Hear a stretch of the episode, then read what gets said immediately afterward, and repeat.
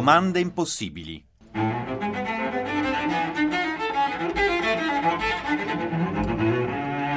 Una al giorno per cristiani pensanti.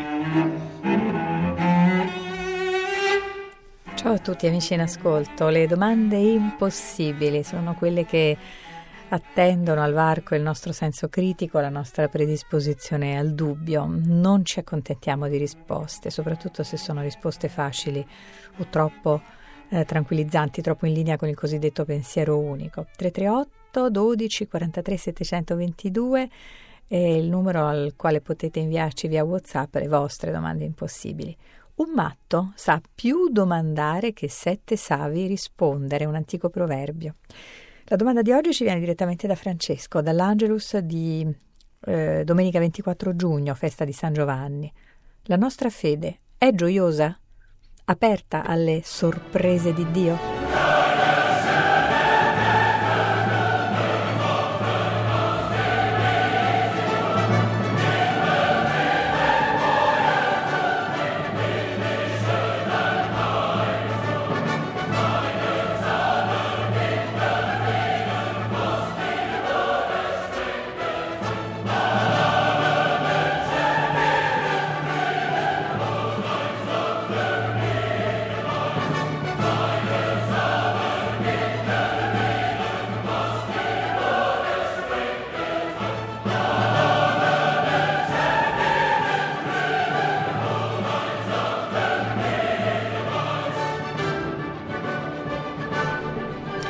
Radio Vaticana Italia, le domande impossibili. La nostra fede è sufficientemente gioiosa, aperta alle sorprese di Dio? Com'è la mia fede? È una fede gioiosa o una fede sempre uguale? Una fede piana? Ho senso dello stupore quando vedo le opere del Signore, quando sento parlare delle cose dell'evangelizzazione o della vita di un santo, o quando vedo tanta gente buona, sento la grazia dentro o niente si muove nel mio cuore. Allora, così dicevamo Papa Francesco domenica 24 giugno in occasione della festa di San Giovanni Battista. Beh, più sorpresa di lui, no? Eh, quella nascita straordinaria da una Elisabetta che era ormai in età. Non ci sono davvero limiti alle sorprese di Dio, questo è un po' il concetto.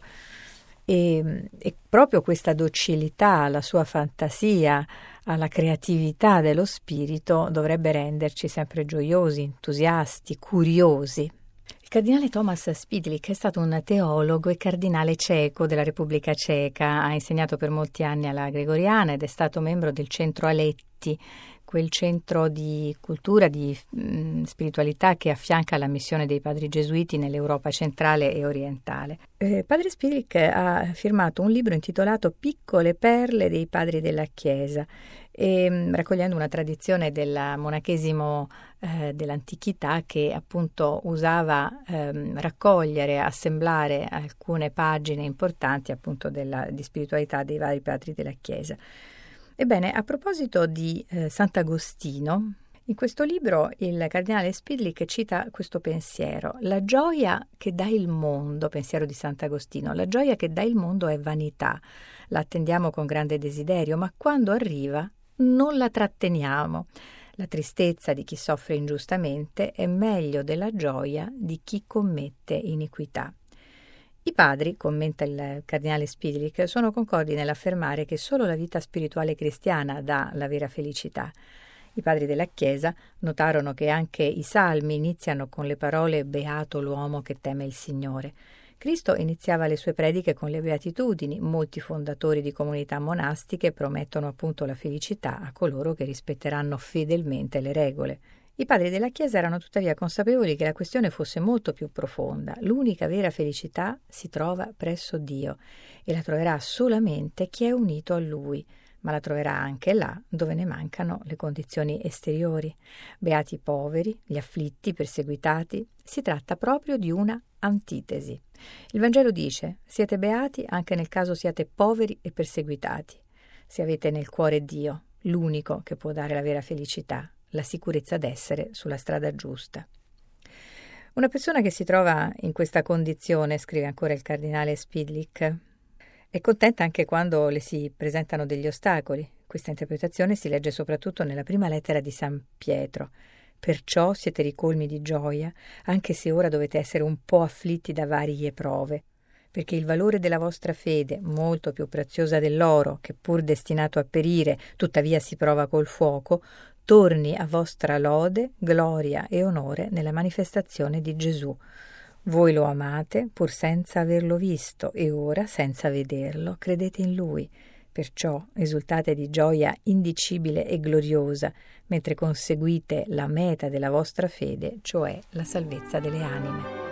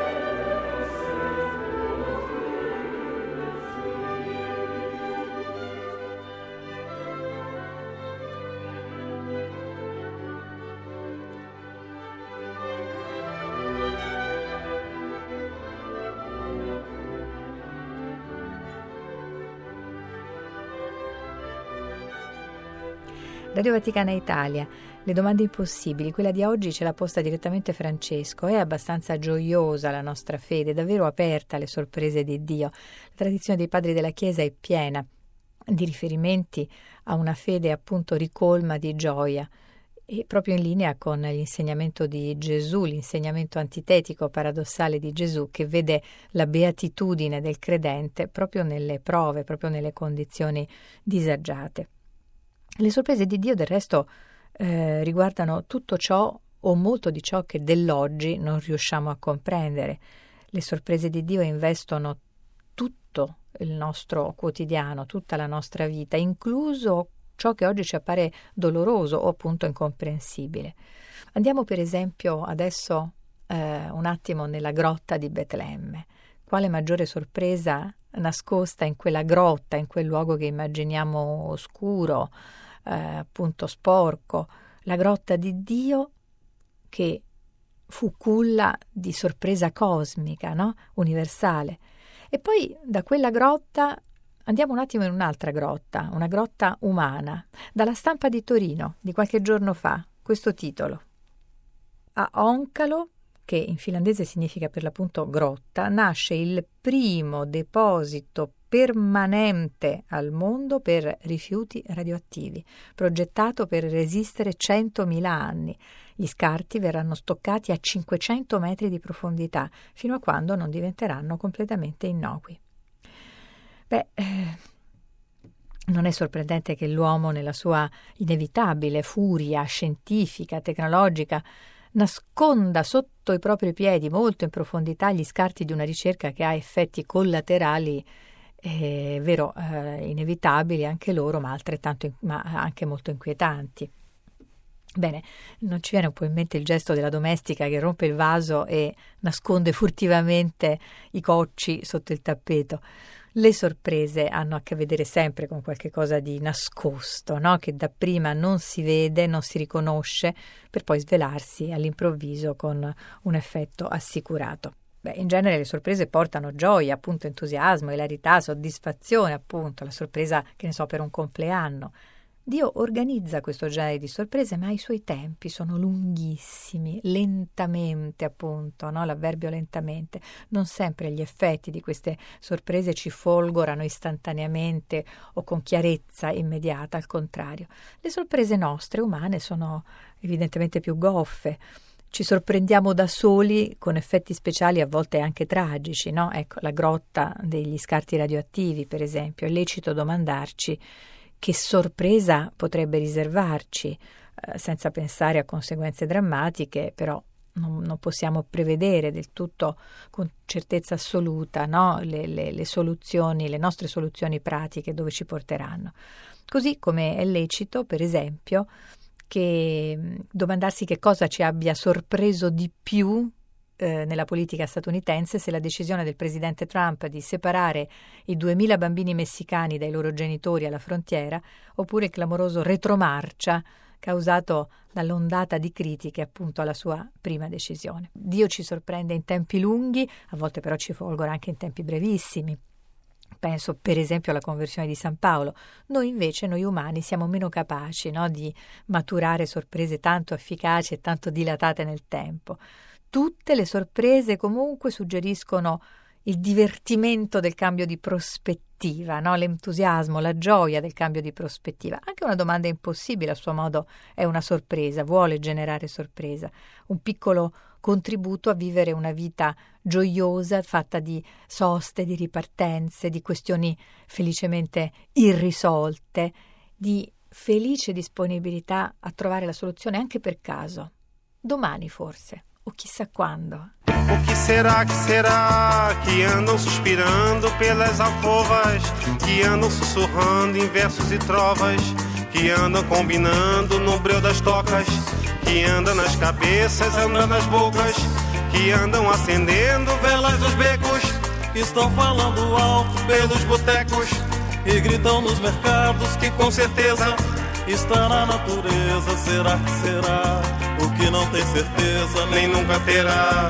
O que não tem conserto, nem nunca terá. O que não tem tamanho. Que será, que será que vive nas ideias desses amantes que cantam os poetas mais delirantes, que juram os profetas embriagados? Está na romaria dos mutilados Está na fantasia dos infelizes, está no dia a dia das meretrizes, no plano dos bandidos, dos desvalidos, em todos os sentidos. Será que será? O que não tem decência nem nunca terá, o que não tem censura nem nunca terá, o que não faz sentido. O que será que será que todos os avisos não vão evitar? Porque todos os risos vão desafiar, porque todos os sinos irão repicar, os hinos irão consagrar, e todos os meninos vão desinvestar, e todos os destinos irão se encontrar, e mesmo o Padre Eterno, que nunca foi lá, olhando aquele inferno, vai abençoar. O que não tem governo nem nunca terá, o que não tem vergonha nem nunca terá, o que não tem juízo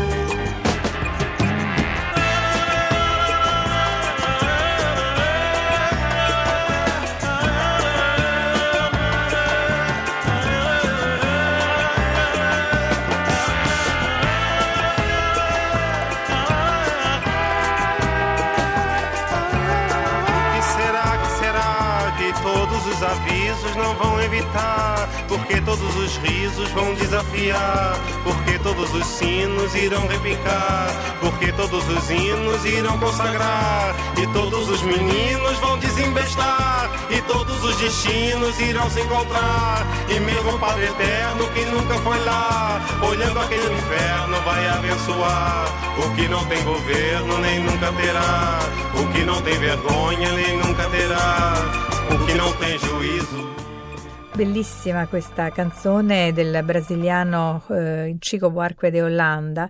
È una mh, mm, canzone che suggerisce appunto la gioia eh, dell'imprevedibilità, della sorpresa, dell'incomprensibilità di ciò che accade, ci accade accanto. Che sarà? Che sarà che vanno sospirando nelle alcove, che vanno sussurrando in versi e strofe, che vanno combinando in fondo al buio, che sarà che gira nella testa delle parole, che accende candele nelle processioni, che va parlando forte nei portoni e grida nei mercati, che con certezza sta nella natura, sta nella bellezza, che sarà quel che non ha ragione né mai ce l'avrà.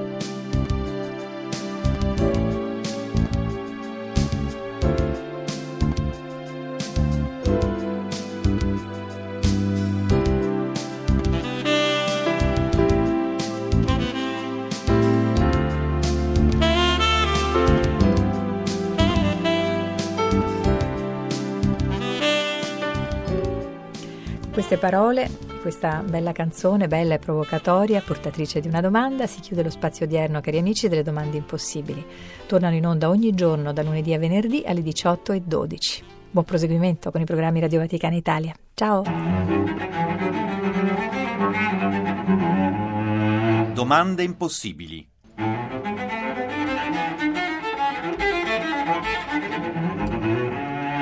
Una al giorno per cristiani pensanti.